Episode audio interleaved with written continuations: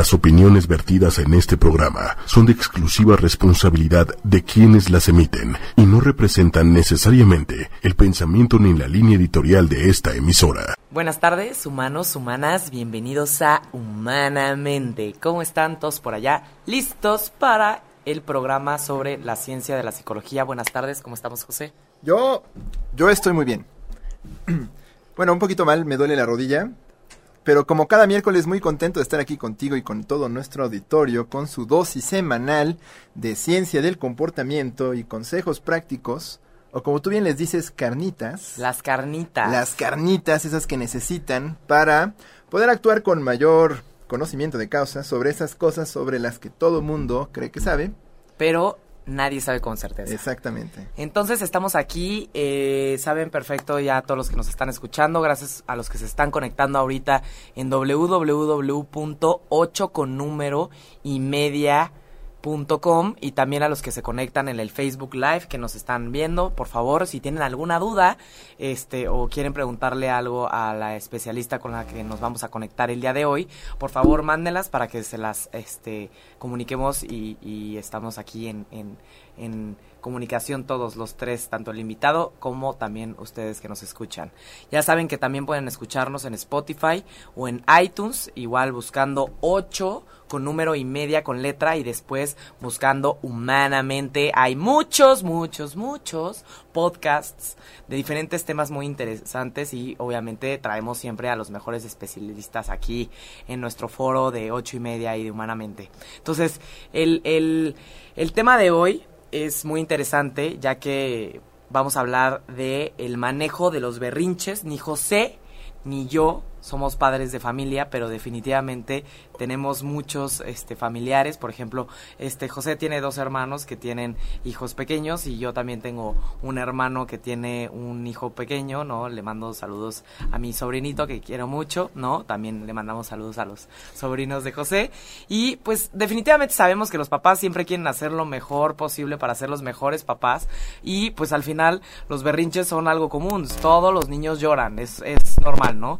Y al final... Cierto, Carla. Los niños no lloran. Los niños no ¿Deben de pelear? bueno, todos los, todos los este, niños lloran, ¿no? Y justamente eh, los berrinches son manifestaciones de los niños al sentir frustración, ira, miedo o tristeza. Al final es una expresión de emociones incómodas, porque eso no quiere decir que sean emociones negativas. Son emociones que a la gente no le gusta sentir y mucho menos a los niños y a los bebés. Entonces, el berrinche se puede manifestar en gritos, en llorar, en enseriarse, en hacer caras, en pucheros, en falta de cooperación. O sea, hay mil formas en las que se puede manifestar el berrinche, pero yo seguramente les pregunto a ustedes, eh, a los papás, cuando piensas en formas en las que puedas manejar un berrinche, seguramente no te vienen muchas a la mente, ¿no? cuando yo le pregunto a mis amigas que tienen hijos y les digo, a ver, ¿cómo manejan ustedes los berrinches? Pues todo mundo saca estrategias distintas y parecería que hay muchas, pero en realidad la pregunta es, ¿estoy manejando los berrinches de mi hijo o de mi hija de forma que estoy ejerciendo una parentalidad efectiva? Es decir, estoy haciendo o, estoy dando el ejemplo o estoy tratando de manejar el berrinche de forma que estoy constantemente forjando una identidad sólida en mi hijo, estoy estructurando emocionalmente a mi hijo para que posteriormente pueda tener relaciones con otros de forma asertiva.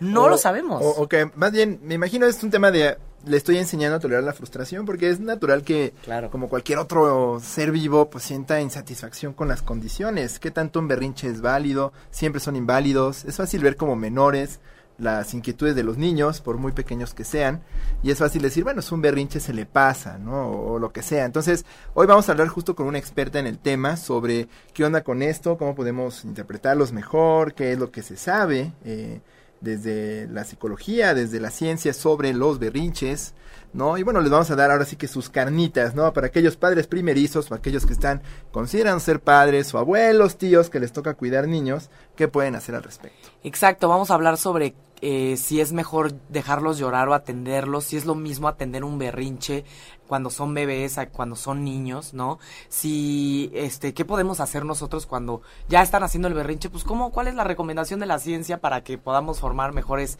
este, eh, digamos, adolescentes o adultos? ¿no? Eh, cuáles son las diferencias entre un berrinche y la tristeza, porque pues al final, este, si tal vez nuestros hijos están pasando por un momento, este, realmente doloroso, ¿Cuál es la diferencia entre, ay, no, quiero esto a la fuerza, a la hora que yo quiero, o realmente me lastimaste, ¿no? O qué hacer para no desesperarnos como papás, porque pues obviamente, este, como yo lo platico con mis amigas, o sea, nosotros no tenemos hijos y decimos, no, pues el deber ser, deberíamos de hacer X o Y, pero llega un momento que en el día a día, durante muchos años, nos desquician los niños. Yo tengo un, un sobrino que adoro y a veces es desesperante. La verdad le aguanto todas porque lo amo y lo adoro y me parece delicioso y, y lo, y, y me encanta estar con él, pero realmente si lo tuviera durante los años que tiene, que ya va a cumplir dos años, todos los días, pues no sé si tuviera la misma este, paciencia que tengo cuando lo veo de vez en cuando los fines de semana, ¿no? Y los niños en dosis controladas. Exacto, en dosis controladas pero sí es cierto, Sí es cierto, ¿no? En el día a día a veces es muy fácil pensar en los ideales de parentalidad, ¿no? todos leemos los libros de Bebé Tips y todo eso y sin embargo, pues bueno, a veces nos falta la paciencia, nos falta eh, el tiempo, a veces, híjole, ¿cuántas veces no te regañan por recurrir a la pantalla del celular para distraerlos y a veces te encuentras cansado y mostrándole un video en YouTube para que se calme un rato, ¿no? Entonces, hoy vamos a resolver algunas de estas inquietudes. Así es, y justamente nos vamos a enlazar con Alejandra Gabayet. Ella eh, justamente tiene eh, mucha experiencia dando consejos a los padres de familia basados en ciencia y también en la práctica, ¿no? Son recomendaciones que ya le ha dado a muchos padres de familia y que han funcionado y también son este recomendaciones que vienen fundamentadas en la ciencia y justamente ella es licenciada en educación preescolar por la UNAM. Estudió también, aparte, la licenciatura en psicología por la Universidad Iberoamericana. Es colega ahí de la Ibero. Este, la verdad nos hará libres. La verdad nos hará libres. Eh, también tiene un diplomado en psicoterapia infantil por la Asociación Mexicana de Psicoterapia de Juego.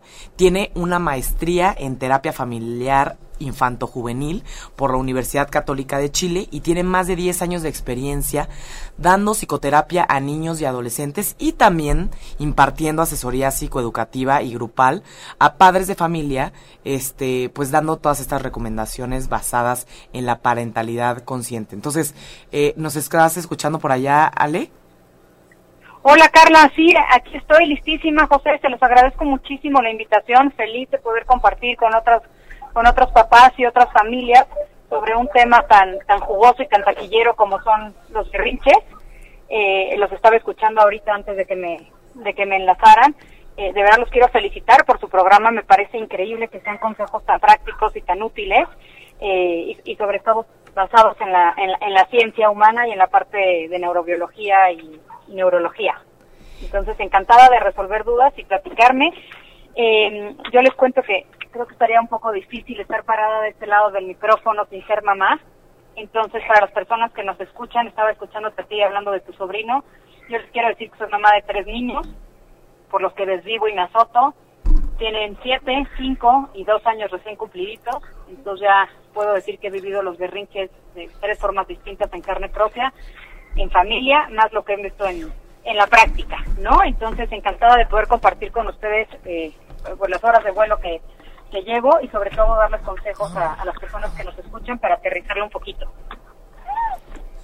No, pues Ale, gracias por este eh, liberar tu agenda. La verdad es que eh, para nosotros es súper importante este tema y justamente como dices, está más padre aún que seas mamá de tres y que tú hayas vivido seguramente muchas de las estrategias de las cuales nos vas a platicar el día de hoy, ¿no? Entonces, este, la experiencia es muy importante para complementar definitivamente la ciencia, como dices, ¿no? Entonces, pues si no te tuviéramos aquí el día de hoy, definitivamente seríamos un par de chavos hablando de, de, de lo que no se sabe sobre los berrinches. Entonces, bien, pues empecemos. Ale, cuéntanos. ¿Qué has, ¿Qué has estudiado o qué has visto sobre las diferentes teorías sobre si dejar llorar a los niños o no? ¿Cuál es tu postura? Porque lo que hemos visto es que está la mamá que dice, no, es que hay estudios y hay libros bien importantes, súper taquilleros, ¿no?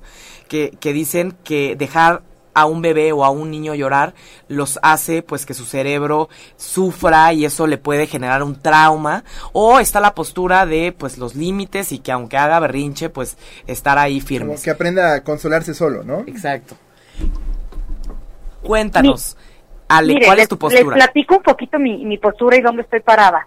Yo soy totalmente partidaria de la, de la crianza con afecto, y es un poco lo que nos dicen todos los libros, ¿no? Sobre todo yo me acuerdo de mamá primeriza, que mucho estudio no se ponía en práctica, ¿no? Cuando nació Mateo, mi hijo grande.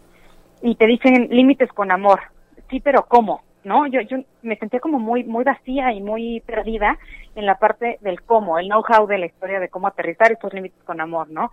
Entonces mi postura ante esto es, yo sí creo que hay un tema donde no hay que dejarlos llorar y aquí no sé si podríamos aterrizar un poquito la, la pregunta, porque por ejemplo, dejarlos llorar con, en la en la etapa de aprender, enseñarlos a dormir, es otra historia con los berrinches. ¿Quieren que nos franquemos un poquito con, con berrinches como tal o tocamos un poquito la parte de, de sueño? Porque creo que es ahí distinto. No, creo que justamente, como dices, son temas diferentes, entonces vamos a enfocarnos específicamente ya cuando no son bebés, sino son niños, y pues el típico berrinche del súper, que quiero, quiero, quiero, quiero comprar esto y no me lo das, o me dijiste que me ibas a llevar, o más bien ya un berrinche de, de niño. Ah, ok, perfecto, perfecto, ahí me ayudan. Miren, fundamentando un poquito el, el tema de berrinches y aterrizándolo en la ciencia, así como el hacer berrinches y lograr un autocontrol y una regulación emocional es algo aprendido, como, como comparado con el sueño, ¿no? Los, si lo rescatamos luego, luego, los niños no aprenden tampoco a desarrollar estos mecanismos de regulación emocional que están en la corteza prefrontal. En términos más facilitos, es en la frente, estos son, son, son aprendidos en relación a la experiencia. Los niños, por naturaleza, es normal que hagan berrinche, ¿sí? Aquí algo que les puede ayudar a las personas que nos escuchan es, ¿por qué se llaman los terrible two? ¿No? Los famosos terrible two, porque es cuando no hay lenguaje, cuando el cerebro todavía no tiene las conexiones neurológicas ni la madurez suficiente para desarrollar un, un, un lenguaje fluido donde me puedo dar a entender, entonces el niño se frustra entonces, la emoción que hay detrás de un berrinche siempre, como bien decían ustedes, es, frustración, es enojo. Y un tip aquí para las mamás es que no se lo tomen personal. De repente así lo creíamos, y yo lo, yo lo escucho mucho en consulta y en las mamás de los talleres, ¿no? Es que esto sí me dicen, me lo hace por moler, esto sí es personal. Y en verdad no, no somos tan famosas, ¿no? Es lo que yo les digo a los, a los mamás que, vienen a consulta, no estamos tan de moda. ¿no? Más bien es una falta de lenguaje que todavía no, no, no está aterrizado no porque sean burros, para nada, porque todavía su cerebro no está maduro como tal. Entonces la frustración es mayor. Es como si nos ponen ahorita a hablar mandarín, y por lo menos yo no hablo, tratar de, de darte a entender y no poder. Entonces un berrinche siempre es una frustración y un enojo de fondo. Ahora, mi postura es cachar al, cachar al niño, pero brindarle estrategias de autocontrol si bien hablábamos de que esto es aprendido, entonces nosotros los papás somos los que primero tenemos que empezar por no hacer berrinches. No se le les preguntaría a ustedes, tampoco no nos ha pasado en el tráfico de, de reforma, de un viernes, de quincena, en la cola del súper, en la cola del banco, y está el señor de enfrente, o sea, surfurando, ¿no? O sea, haciendo un berrinche. Los adultos también hacen berrinches si no tienen estas estrategias de autocontrol y de regulación emocional. Entonces, mi postura aquí más bien es predicar con el ejemplo. Aquí hay una frase de la madre de Teresa de Calcuta que me encanta, que dice, no te preocupes por lo que te digan, por lo que tú les dices, perdón, porque te están viendo. ¿No? También dice, la, el, la palabra se arrastra, perdón, el ejemplo arrastra las palabras, ¿no? Entonces, lo primero que hay que hacer como papás es nosotros desarrollar esa capacidad de empatía y de regulación emocional para poderle prestar esa, esas capacidades a nuestros chiquitos. Entonces, primero empezar por nosotros, porque definitivamente el ejemplo vale mucho más que mil palabras, ¿no? Y bueno, gracias porque ya entendemos los famosos terrible twos, que es cuando los niños tienen van a cumplir los dos años y no estamos entendiendo por qué están insoportables, pues está padre entender que hay una etapa específica y que es normal que a esa edad haya esos berrinches incontrolables, ¿no? Exacto, exacto, totalmente normal. ¿sabes qué he visto de, este lado, ya no de mamá, de terapeuta, que, que abusamos de la terapia? Cuando los papás no se quieren hacer responsables de sus chiquitos, es más fácil ir y llevarlos a terapia. Tengo mamás que es de risa, de verdad, que me, traen a sus chiquitos diciendo, hale un favor, que, que se meta a bañar cuando le digo, que ya no le siente la cama a los hermanos, que no diga groserías, que mastique con la boca cerrada. ¿Puedo traértelo una o dos veces a la semana? Claro que no.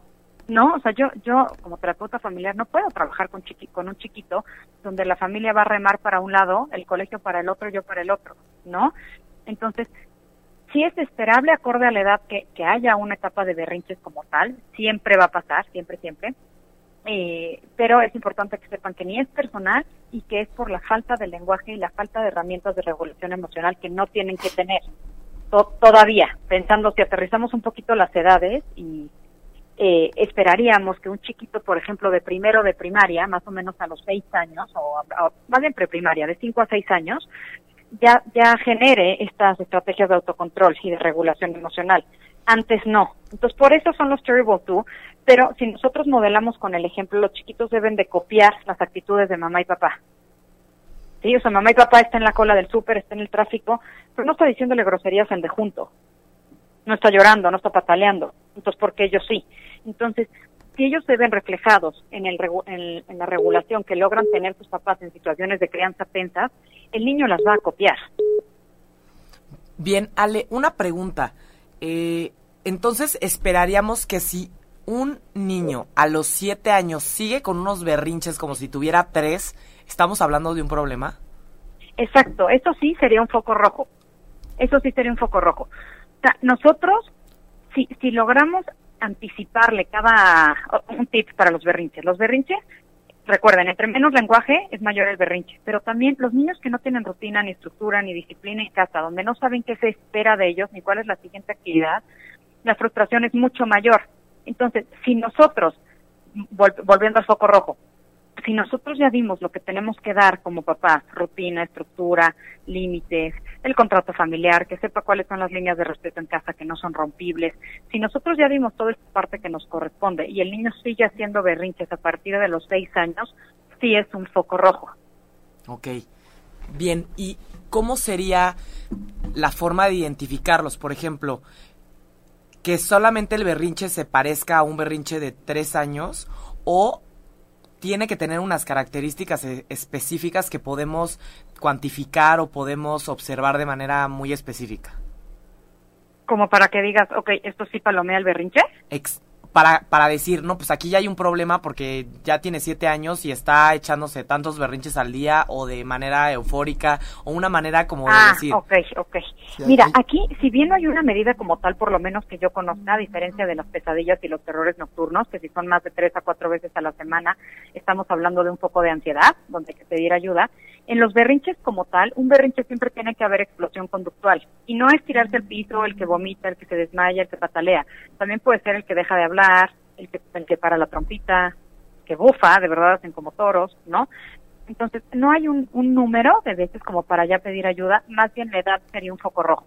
O sea, un chiquito de 6, 7 años que sale a la cancha, al partido de fútbol y, no sé, le dice groserías al árbitro porque no sé, por algún mini error que cometió, cuando la tolerancia a la frustración es mucho menor, o sea, si sigue haciendo berrinches como un niño de preescolar, es un foco rojo independientemente de cuántas veces la haga. Ahora, hay que tomar en cuenta también las condiciones físicas, ¿no? Si es un día que estuvo desvelado, que durmió poquito, que tenía gripa y no respiraba en la noche por los moquitos y demás, bueno, ese día no se considera como un foco rojo.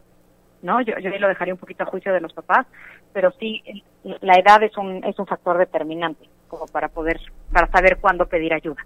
Es súper interesante y creo que es importante para que en lugar de ir a pedir ayuda ya cuando tienen 10 años, pues tal vez a los 7, 6 años empezar a observarlos, ¿no? Para ver si hay que trabajar con ellos.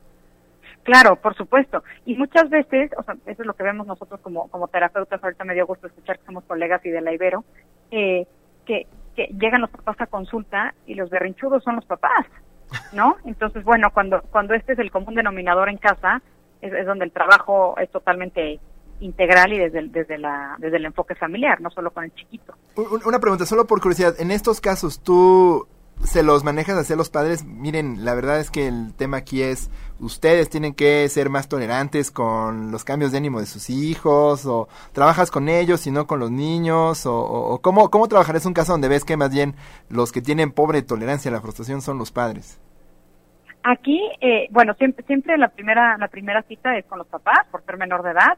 Trabajo un par de sesiones, dos o tres con los chiquitos, y siempre doy un feedback a los papás. Siempre que son menores de edad, siempre veo, veo a los papás intercalados. Entonces, cuando es un trabajo familiar y con pautas de, crianza y educación que podemos corregir desde casa, lo tengo que hacer a través de los papás. Entonces, los invito a que trabajemos juntos porque yo estoy con, estoy totalmente convencida que los mejores terapeutas son los papás en casa, no yo en el consultorio ni la misma. Entonces, yo siempre he sido, y, me da risa porque yo de verdad me sé vender muy mal, soy la terapeuta más antiterapeuta, no creo en la terapia como tal. Yo, yo creo que la, que la mejor manera de ayudar a un menor de edad es dar esta psicoeducación y estas pautas de crianza como ya digeridas y masticaditas a papá y a mamá.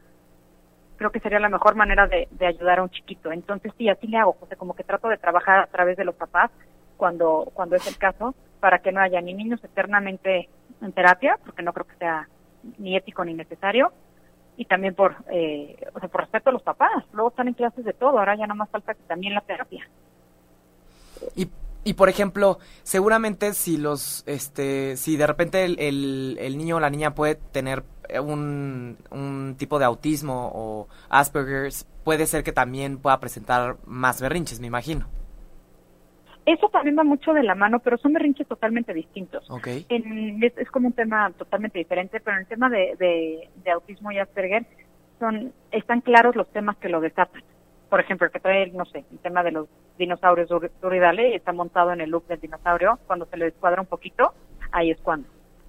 Pero es, sería algo como totalmente, totalmente distinto. Por lo general se diagnostica primero esto. Bien, aquí Pau, en este Gillian nos comenta justamente que trabaja con, con niños y que al fin entiende un poquito más a sus alumnos, ya que llegan llorando porque no querían entrar a clase de natación y de repente les preguntas que, qué tienen y solo siguen llorando porque pues claramente no pueden expresarse, ¿no? Y no saben, exacto, y no, y no saben, es como si en verdad nos ponen en, en China a tratar de darnos a entender, donde no sabes leer, no sabes escribir, no te puedes dar a entender, no puedes preguntar ni dónde está el baño, pero sí sabes lo que quieres decir. ¿sí? Es como este canal del pensamiento a la producción verbal, es lo que todavía no está listo.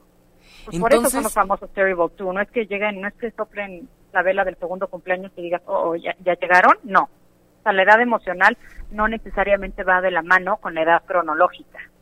Por las personas que nos están escuchando, no crean que, sí, ya va a cumplir dos años, ya vamos a empezar. Probablemente no, ¿no? Esto es un, parámetro de más o menos seis meses, pero sí, sí que sepan que, que es esperable cuando no hay lenguaje. Bien, entonces, ¿qué debemos de hacer como papás para manejar el berrinche de forma que estemos educando bien a nuestro hijo? Porque claramente el manejo de los berrinches va a forjar la personalidad a largo plazo, ¿no? Claro, sí, eso es impresionante y, como, como lo hablábamos hace ratito, que hay adultos que sí, en verdad, siguen haciendo berrinche. Y es de, de, pena ajena, pero, a ver, todos nos enojamos, todos nos frustramos, todos no, no, nos gusta que se nos salgan las, las cosas de control, el tráfico, pero esa tolerancia a la frustración y esa eh, pues, frustración a domicilio que vamos a tener día a día, todos nos vamos a enfrentar. Entonces, ¿qué podemos hacer como papás, aterrizándotelo un poquito, para justo evitar el que sean adultos que hagan berrinches? Uno, estos adultos que hacen berrinches, por lo general se ha visto que no tienen buenas relaciones de afecto, ni buenos, ni buenos vínculos cercanos. ¿Sí? ¿Por qué? Porque no se saben relacionar, porque tienen como un volcán dentro, son muy explosivos, entonces dañan al de junto. Entonces, ¿qué podemos hacer? Empezar desde ya con los chiquitos. Nos hablan mucho de que la autoestima se forma de los cinco años para abajo mamás en consulta me dicen, ah, entonces, si el mío ya tiene siete, ya estoy frita. No, yo creo que los límites van a costar más, o sea, van a costarle más trabajo a mamá y a papá entre más grandes sean los niños. Por eso lo ideal es comenzar a tiempo. Pero no significa que si nos, se nos fue el tren, ya estamos tarde, para nada. bueno, si tiene 20 años se nos super fue, ¿no? pero, pero sí, sí se te super fue, pero siempre hay algo que hacer. O sea, igual si después de la casa ya pelamos. Puedes ir a terapia individual, claro. Sí, sí, sí, sí, o puedes tú apretarle como papá, claro que va a costar más. No sé, ahorita me viene un ejemplo muy tonto, pero es como es como la dieta, ¿no? O sea, cuando estás tan lejos de la meta, pues es más fácil tirar la toalla. Y, y aquí lo, algo que, que, noto mucho en, con consultantes es el miedo, el miedo y la culpa a educar. A él, si en verdad no le, no le doy la Tutsi Pop que le prometí, híjole, es que se va a tirar al súper, eh, al piso en el súper, y qué pena, me van a ver todas las mamás. Entonces, uno de mis primeros consejos, en verdad, si me dijeran, a ver, danos tres importantísimos, es que el miedo y la culpa no sean el motor ni la brújula de la crianza. Porque uno, yo creo que paraliza y actuamos de la manera que no queríamos hacerlo. ¿sí? Y también nos convertimos en papás no predecibles, porque a veces es una mamá que es un barco, a veces un sargento, y otras veces no me pela.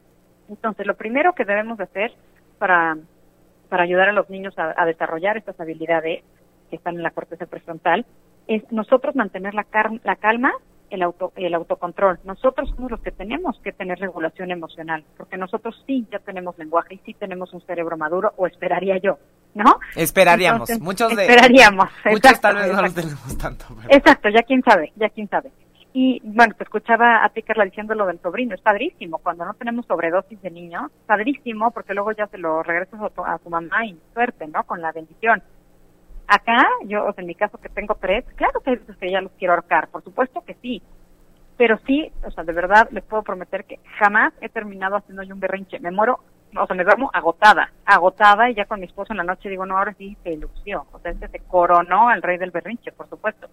Pero si ellos ven que si ellos se portan mal y hacen berrinche, entonces mamá también, pues es un duelo de titanes, donde aquí a ver quién gana. Entonces cuando mi mamá hace berrinche, ah, entonces se vale pegar y hacer groserías. Claro que no. Entonces, no podemos esperar eh, un resultado distinto si nosotros estamos modelando la misma conducta que ellos. No sé si, me explico. O ese sería como el primer consejo. O sea, no, no culpa, no miedo a educar y sí muchas estrategias para mantener la calma y, el, y el autocontrol, pero desde los adultos. ¿sí? O los papás no deben de, de perder el control y terminar haciendo un berrinche. ¿Por qué?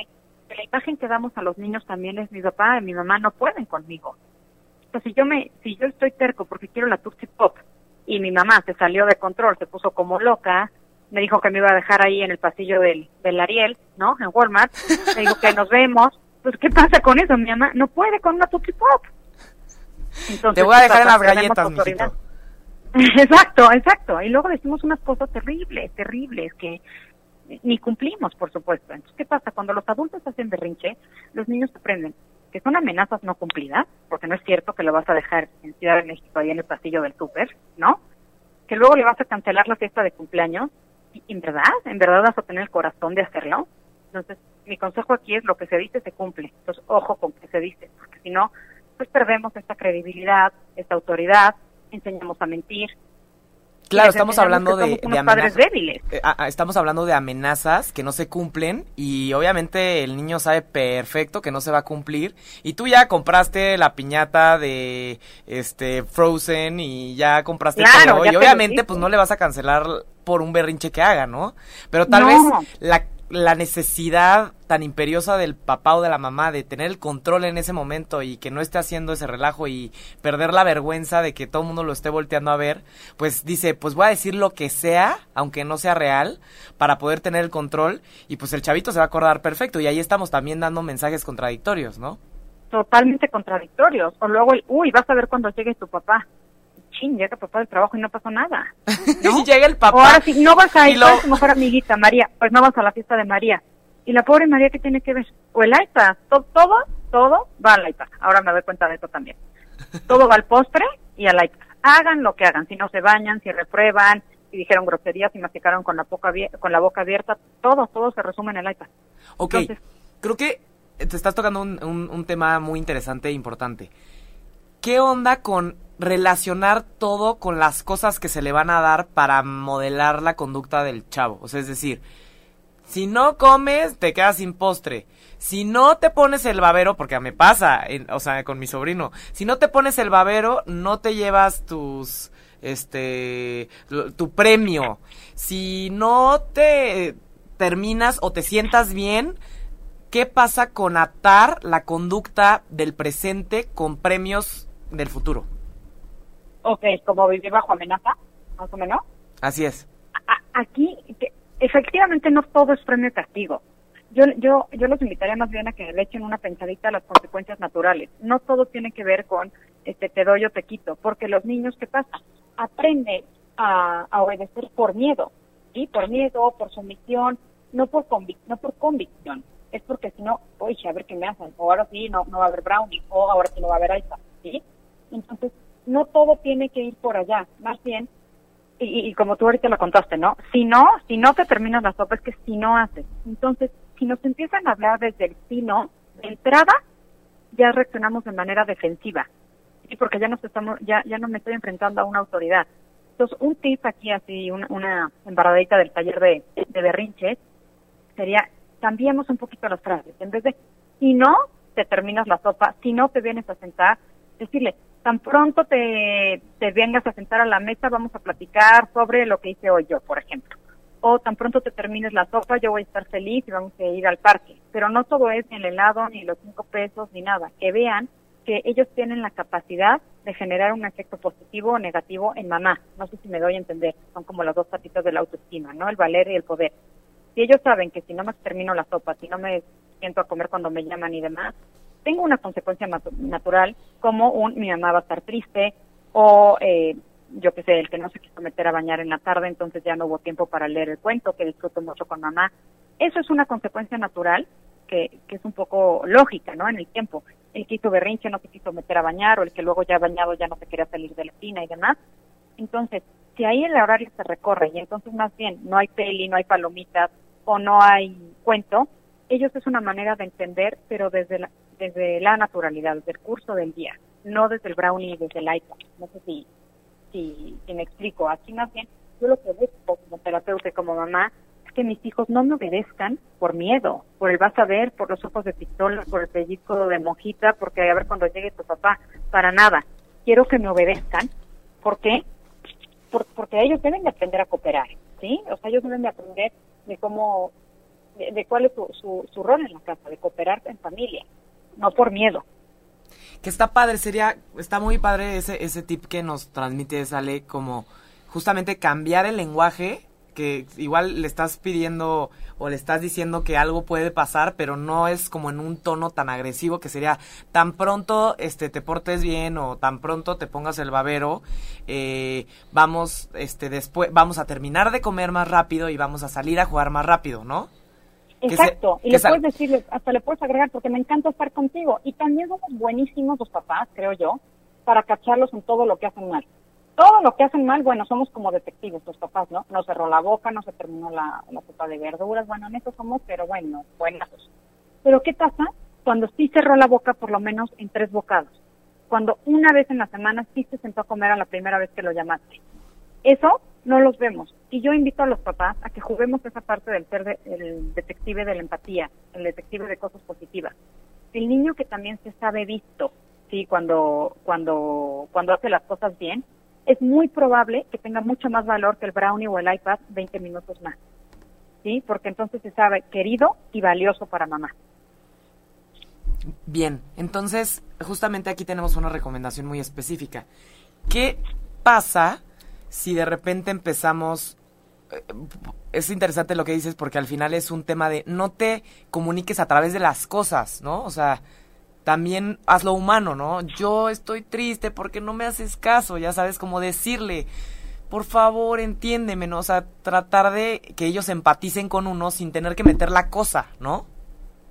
Exacto, exacto, no, no todo es un premio, no todo es un premio porque tú te estás, tú como mamá te estás escudando con el premio eso significa que entonces no puedes conmigo. ¿Sí? Entonces, eso tú, mismo lo, dijiste en la frase. Yo ahí lo llamo como mensajes tú que acusan, ¿no? Como es que si tú no te comes la sopa, es que tú siempre dejas tu cuarto tirado, es que tú nunca me obedeces. Esos acusan. Y todos odiamos que nos señalen y nos pongan etiquetas. O sea, nosotros también nos defendemos como adultos, ¿no? Entonces, esos serían los mensajes tú, los, los que etiquetan, los que señalan la mala conducta y versus, o sea, la comparación sería los mensajes yo, que son los que tú dijiste, Carla. Campeón, estoy feliz cuando te sientas a comer a la primera porque nos da más tiempo para jugar. Oye, disfruté muchísimo hoy el cuento de la noche. Qué bueno que hoy sí te metiste a bañar a la primera porque ayer me quedé con ganas de ese cuento que no pudimos leer. Sí, eso significa que mamá confía en ellos y que tú disfrutas de estar con ellos. No todo es amenaza en la vida. Me gusta, me gusta. Vamos, eh, vamos a, vamos a aprender mucho para cuando José y yo, este, este, decidamos formar una familia algún día, si Dios quiere. Bien, entonces, el, el, al final, pongamos un ejemplo muy básico, que es interesante porque una muy buena amiga ayer me enseñó un video de, de su nieto, literal, aventado en el Chedraui, llorando ocho minutos seguidos sin parar. Ay, qué tal. A ver, imaginémonos, ¿no? Están en el súper, quiero, quiero, quiero, no, no, no, no, y un berrinche echado que se puede hacer para manejar esa situación, Ale? Cuéntanos, please. Cuando ya es el berrinche así internacional, como el de Chedraui, y ahí les recomiendo un video buenísimo que es de como un anuncio de condones literalmente que se llama Use Condoms. Ah, Véanlo. No sé si lo han visto. Que sí, buenísimo, que dices, por favor, cuídate si no quieres esto, ¿no? Exacto, y yo creo que es el mejor anticonceptivo, ¿no? Ver ese, ese video. Pero bueno, ahí no es un niño, tiene de 8 a 10 años. Entonces, ¿qué hay que hacer específicamente cuando el berrinche ya llegó? En el taller de berrinche yo se los explico a los papás como que tenemos muchas mayores herramientas para hacer antes de, ya que llegue el berrinche, es el berrinche como el clímax de la explosión emocional, ¿sí? Conductual, perdón. Cuando ya están locos, los ocho minutos tirados en el piso, en cheragua y demás, y tú los quieres matar, no puedes hacer nada, nada, nada como papá. Esta mamá que le dice, ah, cálmate, cálmate, o respira, o hasta que dejes de llorar. Ahí lo que pasa, un poco aterrizándolo en la en la neurociencia, ¿no? Ahí lo que está actuando desde nuestro cerebro es la amígdala cerebral, que y ustedes yo creo que saben mucho mejor que yo que es el sistema de alarma en el cuerpo, ¿sí? Donde entonces ya estamos reaccionando desde la parte más animal. Eso se, es, esa, esa amígdala cerebral reacciona igual. Si mamá no me quiso comprar los rancheritos en el super, a que si el asaltante me tiene encañonada, ¿sí? Ese sistema de alarma en el cuerpo, esa amígdala no reconoce si es porque en verdad el chiquito tiró el cereal porque tú de verdad tienes un miedo como de agonía máxima, ¿no? Entonces, cuando el niño ya entró en este loop de que ya está tirado, ya está fuera de sí, tú como mamá no puedes hacer absolutamente nada, más que mantener la calma. ¿Sí? Gracias, Ale. Gracias, porque siempre es como literal es, interesante porque mi amiga este eh, Clarita que le mando un, un saludo me decía lo estuvo grabando y el niño así echado en el piso no y literalmente, pues nada más verlo, observarlo, ¿no? Mantener la calma y está padre también saber como mamá o como papá que no pasa nada, ya llegó a ese punto, pues ni modo, hay que mantener la calma, ¿no? Pero, ¿qué pasa con el juicio público en un caso como esos? Digo, te ven a ti calmado, el niño echando berrinche y no falta quien dice, ah, seguro no lo pueden controlar, este, mira nada más pasivo, los papás y este chamaco haciendo su, su teatrito. ¿Qué le estaríamos enseñando en ese caso al momento que nos ven calmados y el chavo esperamos a que se canse? O, el, o la niña. Mira, y qué buena pregunta, José, porque esa es la típica pregunta que hacen las mamás en el taller. Me dicen, sí, pero si es en el súper, si es en mi casa me aguanto, pero si es en el súper, ¿no? Entonces, efectivamente nos juega muy en contra cuando es en un lugar donde nosotros papás no estamos emocionalmente seguros. Puede ser desde en casa de los suegros, en el súper, en el avión, ¿no? En la fiesta infantil. Entonces, cuando es un berrinche así nacional, por, ejemplo, pongamos un, ejemplo hipotético donde el niño va en una escuela nueva o cambió de año, mi nueva, está en una fiesta infantil y está haciendo un berrinche nacional, ¿no? Entonces, ahí sí vas a ser juzgada, porque si haces algo, porque hay que mamá tan rígida, y si no haces nada, porque te mamá tan barco. Y luego van a decir, uy, mira este chiquito que se llama Juanito, oye, nunca vas a ir a su casa, porque mira, ve cómo se porta, terrible. Entonces, cuando el lugar es emocionalmente no seguro ni para el niño ni para ustedes, papás, lo que hay que hacer es sí intervenir por ejemplo, si estuviera tirado en el piso, recogiéndolo del piso y apartarlo. Nunca se regaña ni se señala a un niño con público. Ese, esa, esa plática tiene que ser one on one. No se necesita audiencia para nada. Si es necesario, se van de la fiesta infantil. Sí, o se van al coche a platicar, o yo, les digo, siempre hay un baño. O sea, siempre hay un baño donde se puedan meter y platicar con él. Ahora, si fuera en un Walmart donde no conoces a las mamás, ¿no? O sea, igual y dices, ay, ojalá no me encuentre a nadie, pero qué pena a mí la verdad, y se lo digo a, mis, a las mamás en los talleres, yo lo que hago es respiro, respiro abriendo las manos y, cerrándolas o me pongo las manos en la panza para sentir como se infla y se desinfla, ¿no? Como si fuera un globo. Entonces me dicen las mamás, ¿y lo haces sale de verdad? ¿En el súper lo haces? Digo, claro. Y si les da pena, no me saluden. O sea, no me saluden, no tengo empacho, ¿no? Pero yo no le puedo pedir a mis hijos que se regulen respirando y desarrollen estas estrategias de, de autocontrol si yo no las hago o las hago a según, ¿no? En la casa sí, pero en Walmart no, pero en casa de los abuelos no. entonces hay que ser congruentes en nuestra crianza, ¿no? Que sea como la misma línea conductora para que los niños sepan qué, qué esperar. Entonces, cuando es en un lugar donde donde yo voy a terminar haciendo un berrinche como como mamá, es mejor llevárselo. Sí, un poquito en tu en tu en tu pregunta, José. Si ya estás en el berrinche máximo, no hay que hacer nada. Pero si tú vas a entrar en el loop de tú entrar un, en un berrinche porque ya agotaste todas tus, tus estrategias para mantener la calma y no lo lograste, entonces es mejor irte. Si es en un lugar donde lo puedes dejar y tu mamá irte, perfecto. Si es en el súper, donde pues no lo podemos dejar, lo recoges y te lo llevas. Alguna mamá me decía, oye, ¿y si ya hiciste el súper y solo te faltaba el jamón? pues mala tarde, regresa. Educar no es fácil. No, o sea, educar no, no es la salida fácil. Es muy, me, me encanta lo que comentas porque es literalmente darle chance al, al niño de que se sienta desbordado y ni modo se siente desbordado y es darle espacio también a esa emoción que pues a veces nos vamos a sentir así y está bien sentirse así de vez en cuando, ¿no? Bueno. Si un berrinche nunca está permitido y nunca hay cabida para eso, ¿qué pasa? Estamos enseñando como familia que no se vale sentir o se vale sentir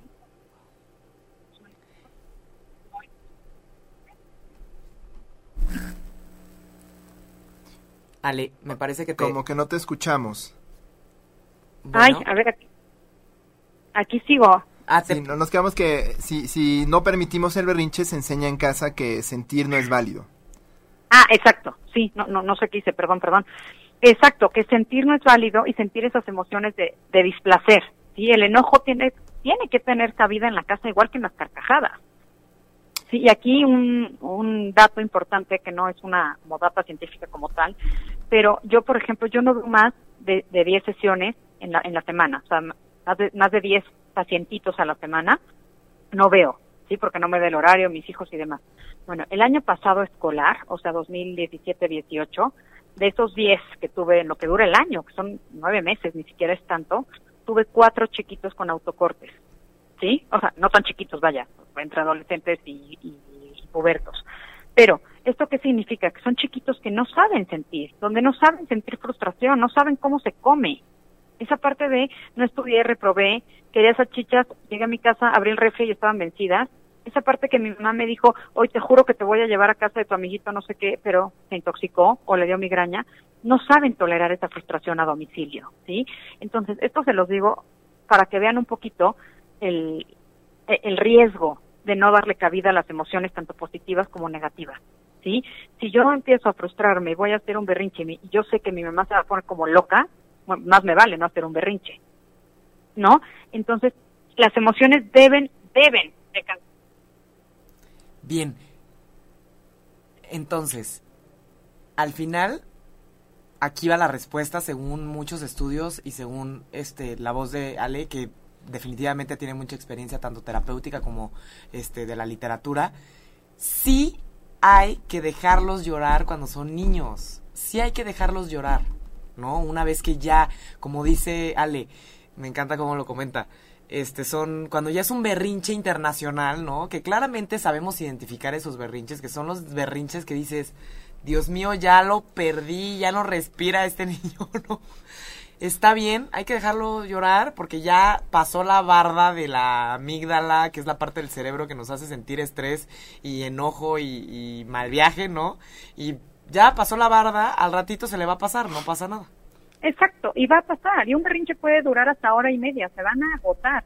Si, si está haciendo un berrinche así internacional y nosotros le pusiéramos un electroencefalograma y un medidor de pulsaciones, hace lo mismo que si estuviera corriendo un maratón, se agota igual, ¿sí? Entonces, ¿cómo vamos a esperar tratar de calmarlo cuando yo entro en ese loop de descarga emocional? Lo tiene que vivir, lo tiene que sentir y solo va a pasar. Claro, y una vez que aprendí a vivir esta emoción y sentirla, voy a aprender a manejarla. Exactamente, y más, si mi papá no se puso como loco, bueno, entonces sí se puede, sí se puede hacer diferente. Ok, imaginémonos que estamos viendo que empieza, ¿no? Mm, Mm, ¿no? Que ya está sintiendo que el bebé está empezando a explotar, pero todavía no lo perdemos por completo. ¿Se puede prevenir? ¿O se puede contener a tiempo antes de que explote? Sí, sí, depende de la edad. O sea, si es un bebé que está haciendo puchero, no, porque tiene, entre, entre más chiquito sea, menos regulación emocional hay, ¿no? Eso es esperable. Pero sí se puede prevenir un berrinche entre más rutina haya. Un niño que sabe perfecto su rutina, sus horarios, qué esperar después. Hoy tengo clase de natación, hoy vamos a comer a casa de los abuelitos, después de bañar, ceno y me pongo la pijama. O, o sea, que sepa qué esperar es lo mejor, porque si no, es como si nosotros no tuviéramos agenda.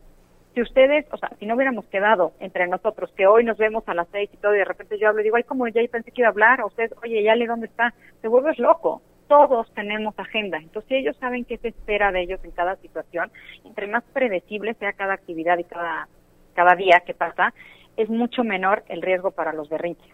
Entonces, sí podemos hacer mucho antes de. Donde no hay nada que hacer, es como les decía en, en el pico de explosión conductual. Ahí sí no hay nada más que tu mamá no hacer berrinche. Tiene muchísimo sentido lo que dices. Entonces, esté yo en un ambiente eh, o estructura que me dé menos esa incertidumbre donde no sé qué esperar, ¿no? Pues es menos probable que tenga estos berrinches, ¿no? Aunque son inevitables. O sea, van a suceder, pero van a ser menos Van a suceder, sí o sí van a suceder. Va, y si no quieres berrinches, no tengas niños. Exacto, bueno, igual y el esposo o la esposa se berrinche. Cabe decir que la verdad mi sobrino, que, me gusta ponerlo mucho de ejemplo, es muy berrinchudo, pero le duran bien poquito los berrinches. O sea, está un ratito eh, y de repente en 10 minutos ya está súper contento, ya se le pasó el estrés, porque la verdad es que sí, tiene muchos horarios muy obsesivos, porque su mamá es bastante estructurada. Este, Ale, cuéntanos cómo podríamos diferenciar entre tal vez el inicio de un berrinche o una ya tristeza profunda porque está lastimado emocionalmente por algo que hicimos o tal vez algo que pasó en la escuela. Mm, ok, ok.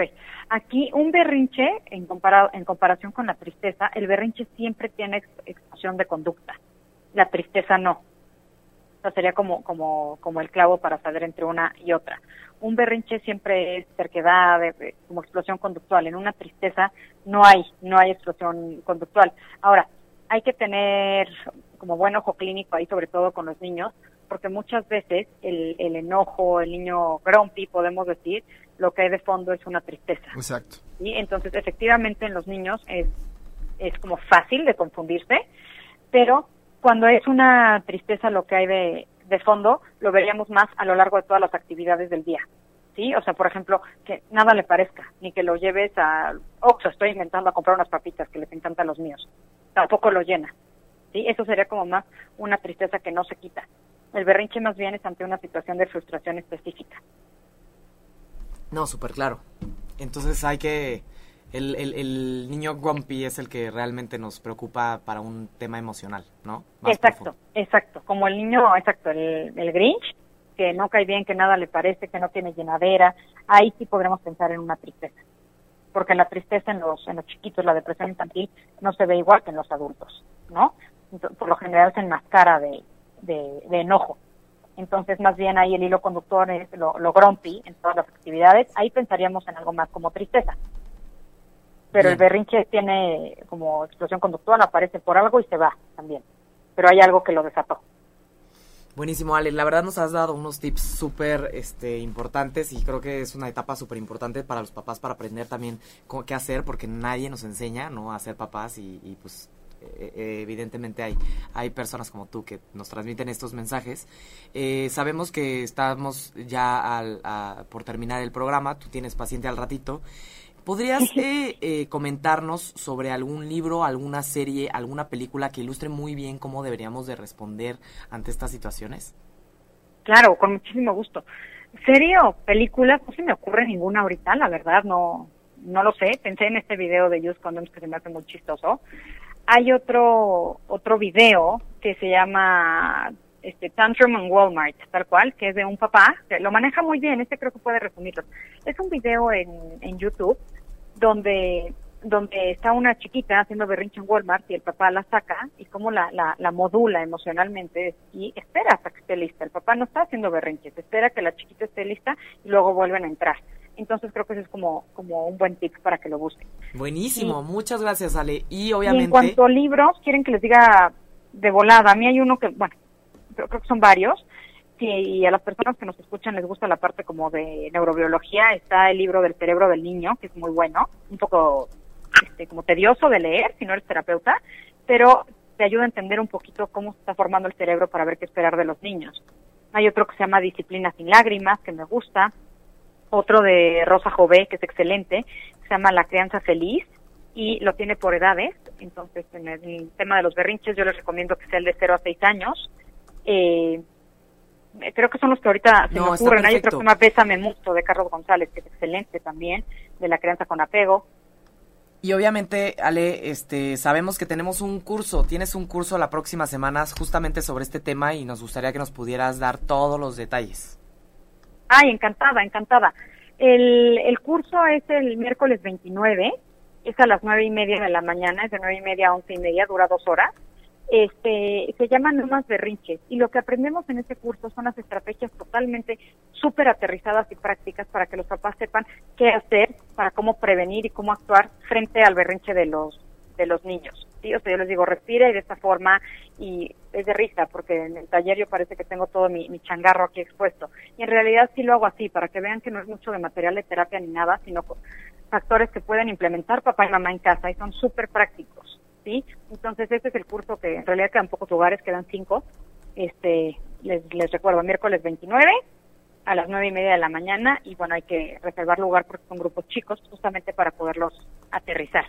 Perfecto. Eh, Ale, ¿dónde pueden adquirir los boletos? No, los boletos es directamente conmigo porque son grupos de máximo 20-25 personas. Este, si quieren les digo por aquí mi celular, me pueden mandar un WhatsApp porque si estoy en consulta no contesto, pero siempre me reporto.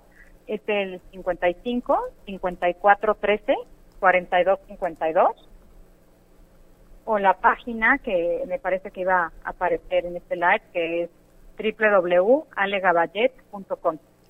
Bien, entonces ahí para todos los papás que no saben qué hacer con los berrinches, aquí está un poco de ciencia, este, recomendaciones y práctica para que justamente podamos ejercer una parentalidad mucho más efectiva y obviamente pues la luz, Dios mío, la luz, por favor, para poder, eh, eh, para poder saber cómo reaccionar ante estos berrinches internacionales, porque definitivamente ser papá es súper estresante, ¿no? Es hermoso, es lo más lindo, yo creo, que, que, bueno, la verdad no lo he vivido, pero me parece que es lo más lindo que, que un ser humano puede vivir. Pero definitivamente es estresante y es una chamba de todos los días. De todos los días, sí, y, y, no es fácil. No. Y las mamás que me preguntan, oye, ¿tus hijos no hacen berrinche? No, bueno, claro, claro, sí les aseguro que cada vez son menos, pero porque la que le he echado ganas soy yo. O sea, sí trabajo todo el día, no me es fácil, si medito, si respiro, si voy a mis clases de mindfulness, si hago ejercicio, hago mis, ejercicios, mis ejercicios de respiraciones para mantener la calma. Entonces, bueno, si es un trabajo 24/7, duro y dale. Y ya saben, lo que vamos a hacer es que vamos a subir una foto de Ale Gaballet para que si la ven en el súper y su hijo tiene un berrinche internacional, no la saluden, por favor. No me saluden si les da pena cómo, cómo me ven respirando ahí, como lo Yo creo que es algo padre, creo que es algo que, que, que me gustaría decirle a las mamás. Si ven a otras señoras que están sobrellevando un berrinche internacional, no la vean, no la juzguen, aléjense, piensen que es un niño que no puede todavía controlar sus emociones, que todavía no tiene estas herramientas para automanejarse, ¿no? Y respeten, respeten en el avión, respeten en el aeropuerto, respeten en el súper, porque es un trabajo difícil y si el niño llora, la mamá está haciendo pues está dejando que su hijo sienta esas emociones y a largo plazo va a ser algo súper positivo porque va a ser una claro. persona que va a hablar de sus emociones, que va a decir cuando algo le molesta, que no le va a costar trabajo poner límites. Entonces es algo bueno, aunque parezca incómodo, es bueno, ¿no? No, no, no todo lo incómodo es, y malo. Es algo de, y, y todos somos mamás, y si no vamos a hacer, y todos somos hijos, eso segurísimo, ¿no? Entonces, sobre todo también a las mamás de chiquitos que están haciendo berrinche, no se sientan juzgadas, da igual, lo están haciendo bien. Para... Yo no creo que haya papás que lo hagan mal, todos lo hacen lo mejor que pueden. Claro. No hay malas intenciones como papás, creo yo. Me parece imposible pensar que hay alguien que les quiera hacer daño a sus hijos cuando es lo que más queremos en el mundo, ¿sí? Entonces, el, que no se sientan juzgadas y si se sienten juzgadas, mala tarde por el otro. Si tú sabes que lo estás haciendo bien y lo estás haciendo con respeto hacia los niños y por su bien, entonces lo estás haciendo bien. No hay por qué sentirse mal. No hay papás malos, hay instructivos para todos. Hay Excel for Dummies, ahora creo que hasta Instagram for Dummies, todo hay for Dummies, pero no hay este como ser cómo ser papá for dummies, ¿sí? Entonces lo están haciendo de lo mejor posible. Obviamente pidan ayuda, pidan orientación, eh, técnicas para el manejo de berrinches, que es un tema importante, pero yo creo que como lo están haciendo está bien o lo suficientemente bien. Buenísimo, Ale.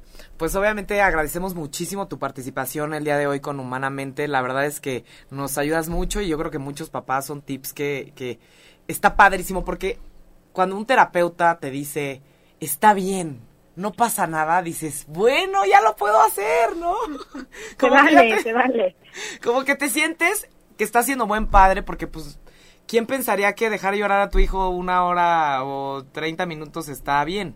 ¿Por qué? Porque pues es una conducta no aceptada socialmente y hay tabú, pero cuando te das cuenta que los estudios dicen que está bien, pues obviamente le agradecemos a los terapeutas que nos digan, está bien, está bien. Claro, claro. Buenísimo. Claro, no, y, y, bueno, encantada, de verdad, les agradezco muchísimo a ustedes la invitación, la oportunidad de poder compartir este tema que, que no es fácil, ¿no? O sea, en verdad yo te lo digo como mamá y como terapeuta, pero sobre todo como mamá, yo creo que es de los más agotadores en los temas de, de crianza, ¿no? De estos momentos tensos, yo creo que los berrinches es uno de los más tensos.